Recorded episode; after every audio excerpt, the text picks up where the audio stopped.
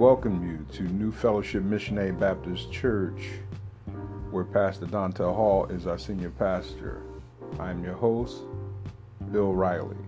Our Sunday school lesson for today, the title is The Redeemer Will Come.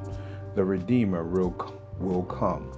It is found in Isaiah 59, verses 1 through 4, and verses 15 to 21. Our golden text The Redeemer shall come to Zion, and unto them that turn from transgression, and Jacob, said of the Lord. Hmm. The evidence against the man was overwhelming, and he offered no rebuttal. His defense, if one could call it that, was greatly hampered by the fact that he was acting on his own attorney. Only after the verdict was read did the man's precarious situation become clear. This was the third conviction for the same offense, and it meant a mandatory jail service. Why did he represent himself when he was so inadequate to do so? It was probably because every attorney had consulted and recommended a guilty plea and appeal for some leniency.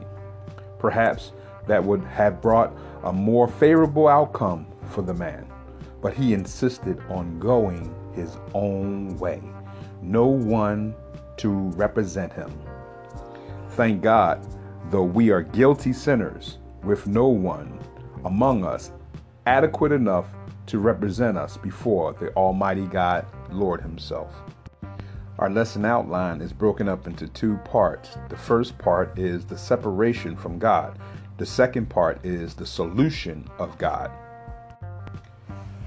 Part 1 Behold, the Lord's hand is not shortened, that it cannot save, neither his ear heavy, that it cannot hear.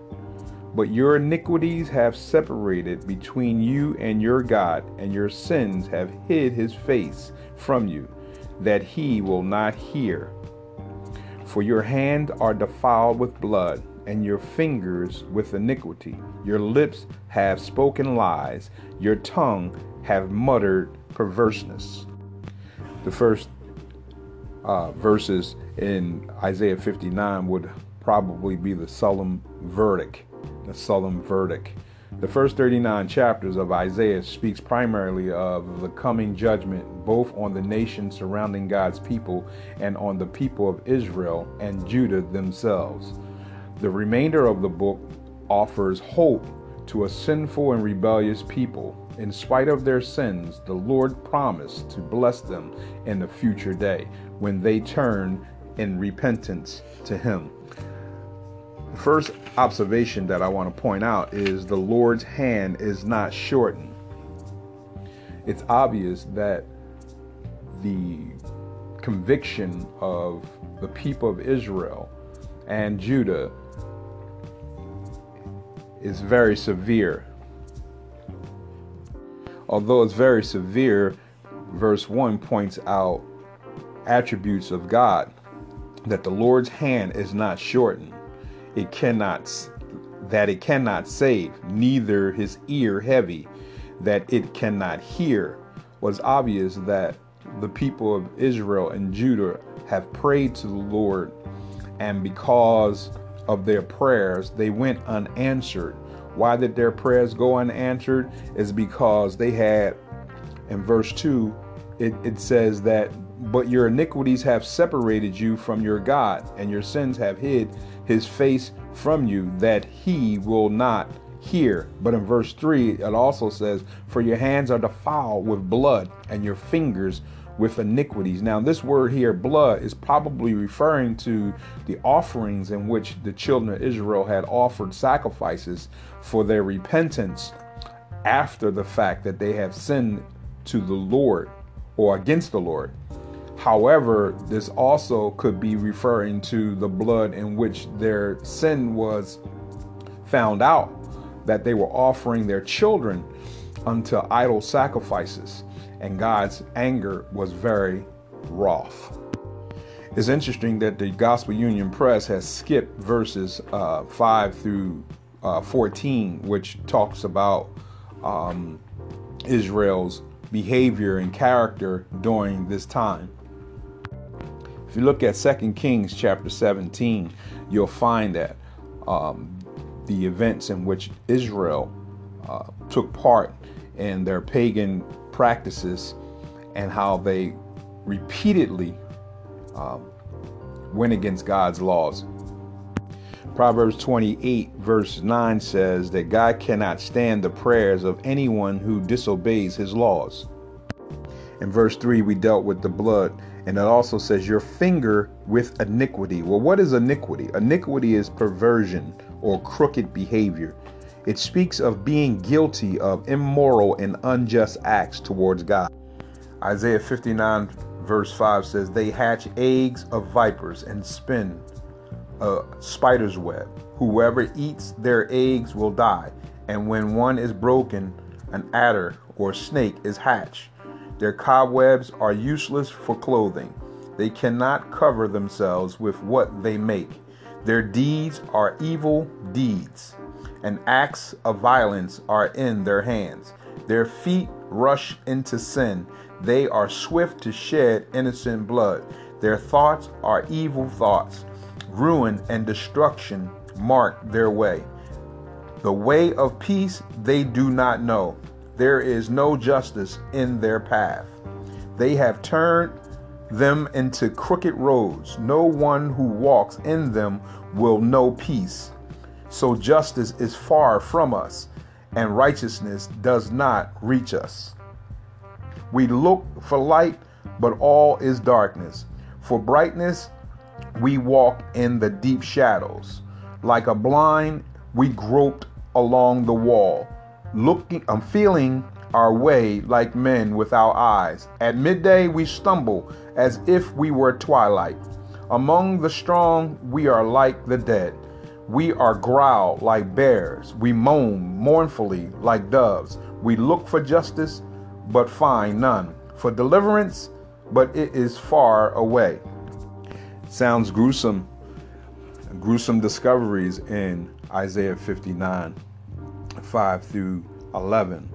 But it's interesting as I was looking at this text, I was looking for if there was any remorse or any repentance in this chapter. And in verse 12, it's the only verse that I could find that would have would have seen what it seems as if these people knew what their wrongs were, but then they cried out to the Lord. And verse 12 says, For our offenses are many in your sight, and our sins testify against us.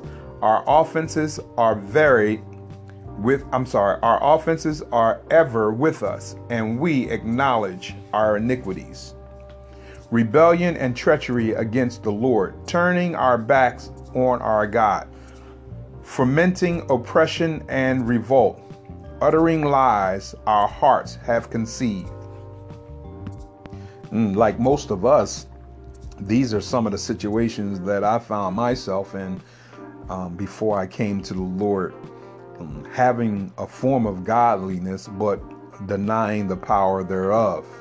You know, that wishy washy moments in your life um, wanting to do your own thing, thinking that your ways are are righteous, but in reality they were totally against the Lord. Obviously, these people are have just discovered that where they are, they're so far away.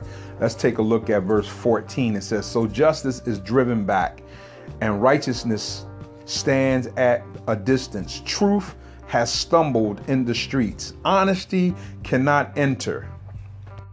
It would have seemed as if the whole world system was governing themselves in this kind of way, separating themselves further and further away from God during this corona pandemic. We have seen some of the worst of people. Um, in the beginning stages, we've seen that the long lines in the gun shops were were uh, astronomical. We saw that anarchy was uh, on the rise, but I thank God that during um, this time that God has stepped in once again to help us and to save us. Not the White House, but the God House. Amen. However, it's still not over. Because of Isaiah's book and the way it's constructed, there's actually 66 chapters in the book of Isaiah And the book of Isaiah could be broken up into two parts. The first part would be the first 39 books, and the second part would be the rest from 40 to 66. Mm, sounds familiar? The Bible, 66 books, is broken up into two parts. Mm, all right, that's another uh, time. There's another teaching for another time. Uh, let's deal with this verse 15. It says, Yea, truth faileth, and that and that he that departed from evil maketh himself a prey. And the Lord saw it, and it displeased him that there was no judgment. The sorrowful acknowledgement. In verses 9 through 15, the prophet Isaiah speaks in the first person, identifying the people of Judah and acknowledging God's verdict in verses 1 through 8 as true and accurate. The utterly corrupt nature of Judah's society is summed up in these words He that departed from evil maketh himself a prey. Those who sought to do what was right were not honored, but attacked. Hmm. That's just like um, the world system. Whenever you're trying to get yourself together, the more you try to get yourself together, the harder it becomes to get yourself together. It would have seemed as if the tides or the current was still going in the direction of wrongness. But soon as you decide you want to get uh, right with God, that's when all hell breaks loose. The solution of God. Verse 16 says, And he saw that there was no man, and wondered that there was no intercessor. Therefore his arm brought salvation unto him, and his righteousness it sustained him. The word in verse 16 is intercession. There was no intercessor, there was no one to intercede on the behalf of the people. I believe that God's heart was touched because of those who wanting to get right with God. It's interesting that the Bible says that anyone who calls on the name of the Lord shall be saved. That gets God's attention. And look what happened in the coming verses. In verse 17, it says, For he put on righteousness as a breastplate and a helmet of salvation upon his head. And he put on the garments of vengeance for clothing, and was clad with zeal as a cloak. According to their deeds, according to he will repay fury to his adversaries, recompense to his enemies, to the islands he will repay recompense. In verse 16, we see an expression of astonishment from the Lord that there, is, there was no intercessor. This does not mean God was surprised by this, but rather it stresses the helplessness of the people. There was no one to act as a mediator between the holy God and the sinful people. The only solution the only hope of salvation was for the Lord Himself to become their intercessor. In the phrase, His arm brought salvation unto them. Unto Him, in the phrase, His arm brought salvation unto Him, Him apparently refers to the people of Judah although it could refer to his own interests in this in their salvation by his power alone, he would save his people. And basically, what it's saying is that it got God's attention and that God is dressing himself up. He's getting ready to prepare to um, redeem his people, to buy back and purchase them back from their sins and their circumstances and their situation. What's the point? God's God is patient, but eventually punishes individuals and nations for their persistent sin. Yet his punishment is not vindictive. It's intended as a remedy to turn people away from sins that hurts them and hurts others. God purchased his people back from the enemy's hands. In verse 19, it says, So shall they fear the name of the Lord from the west, and his glory from the rising of the sun. When the enemy shall come in like a flood, the Spirit of the Lord shall lift up a standard against them. And the Redeemer shall come to Zion, and unto them that turn from transgression in Jacob's said the Lord. Here is where prophecy becomes at its best prophecy can sometimes be very confusing and, and at the same time be very simple. The broader perspective of prophecy can you can get lost in it but then when you read it um, and study it for a great period of time it becomes even clearer a lot of symbolisms and a lot of um, retrospective um, language is used um, in prophecy so basically, to sum up what Isaiah is saying in chapter 59 is that although Israel's sins will be dealt with, however, God will have grace and mercy. Grace giving us something we don't deserve, and mercy holding back the punishment that we do deserve in order for him to interact into the history of time and also with his people, he will deliver Israel from the hands of their enemy. In 722, the northern kingdom was obliterated, and reason why I say obliterated is because there was much, there was not much left of a nation afterwards. But although there were um, fragments of people um, still clinging to the northern kingdom, inter, interwoven into certain nations in 586 BC, the southern kingdom went into captivity to Babylon, and God is getting up, getting himself dressed, and he's coming to um, redeem Israel back. And so, this redemption is when God had released them from their prison walls of the southern kingdom, I mean, of the uh, Babylon um, captives. Here, Isaiah catapults forward into a time where after the captivity, after our, our, sins have been dealt with, and I say our sins because we're included in that, because God does is not a respective person.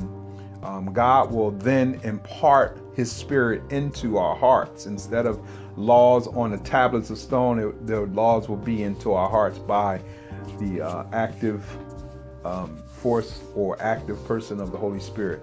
I, I didn't mean to say force. Uh, scratch that. Finally, verse 21 says, As for me, this is my covenant with them, saith the Lord, my spirit that is upon thee, and my words which I have put in thy mouth shall not depart out of thy mouth, nor out of the mouth of thy seed, nor out of the mouth of thy seed seed, said of the Lord, from henceforth and forevermore today's aim to see that we are all sinners in need of a Savior, and that Savior is Jesus Christ. The principle to teach that our sins have separated us from God, but God sent His Son to reconcile us to Himself. And the application is to embrace the truth that salvation is found only in Jesus Christ, who has redeemed us from our sins. When we sin, it is as if we are a car speeding downhill. The hill may be steep or gradual. It may be bumpy or smooth, but sooner or later we crash at the bottom. We end up in the junkyard. Jesus is like the driver of a tow truck. He finds us crashed in the junkyard. He redeems us, buys us, purchases us, or pays for us he chose us out of the junkyard. He fixed our broken parts, but he does more than just that. 2 Corinthians 5:17 says that Jesus makes us a new creation. If you have trusted in Jesus Christ as your savior, you are a new creation. You are like a car that has been fixed and sent back on the road. God's spirit rests inside of us. And you can say no to sin because God gives you the power. Jesus redeems everyone who calls out to him and believes that he is God's son. When Jesus lived on earth, many Jewish people did not believe in him. Someday Jesus will return to the earth as the mighty king. Then many of us will believe, including the Jews two practical points and we're done. Our sin creates a barrier in our relationship with God the Lord. Number two, all have sinned and need to repent and get back into right standing with the Lord. That's it. That's all I have for you. 20 minutes is up. This stuff is getting longer, ain't it? I hope you can hang in there. Hopefully, there's something was said that will be able to edify you and to encourage your heart. Thank you. God bless.